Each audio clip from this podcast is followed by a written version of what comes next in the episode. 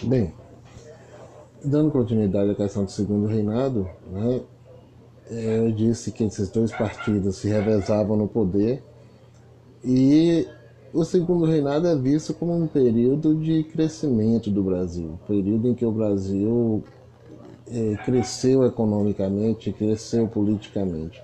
Na realidade, o que houve foi um grande acordo, né? E essa elite é, passou a produzir o café, né?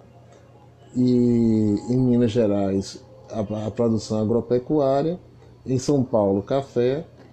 Fora desse espectro de São Paulo e Minas, você vai ter os coronéis né, mandando em vários espaços da sociedade, determinando é, como o povo vivia, de que forma o povo ia viver.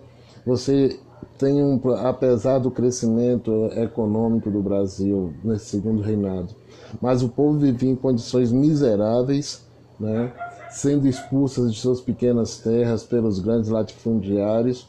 Esses coronéis passaram a ter um poder muito grande no país. O país manteve né, a, a escravização africana é, começou a haver um processo de embranquecimento da população brasileira.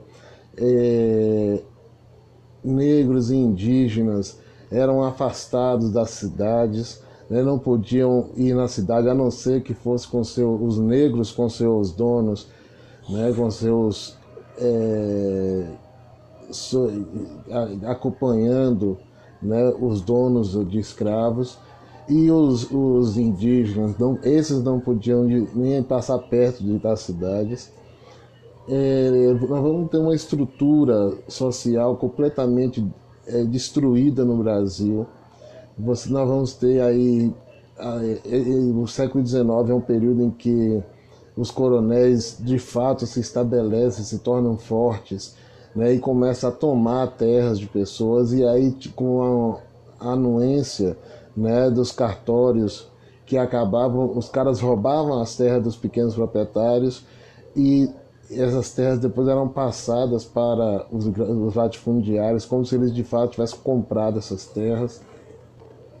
Né? Isso não só é, no, no, eixo Minas e São Paulo, que era o centro comercial do Brasil, mas em todo o país foi dessa forma. O Brasil foi esse período foi um período difícil para a população brasileira. Houve movimentos sociais, houve, claro que houve, né? O, o, o povo não, não aceitava pacificamente essa situação.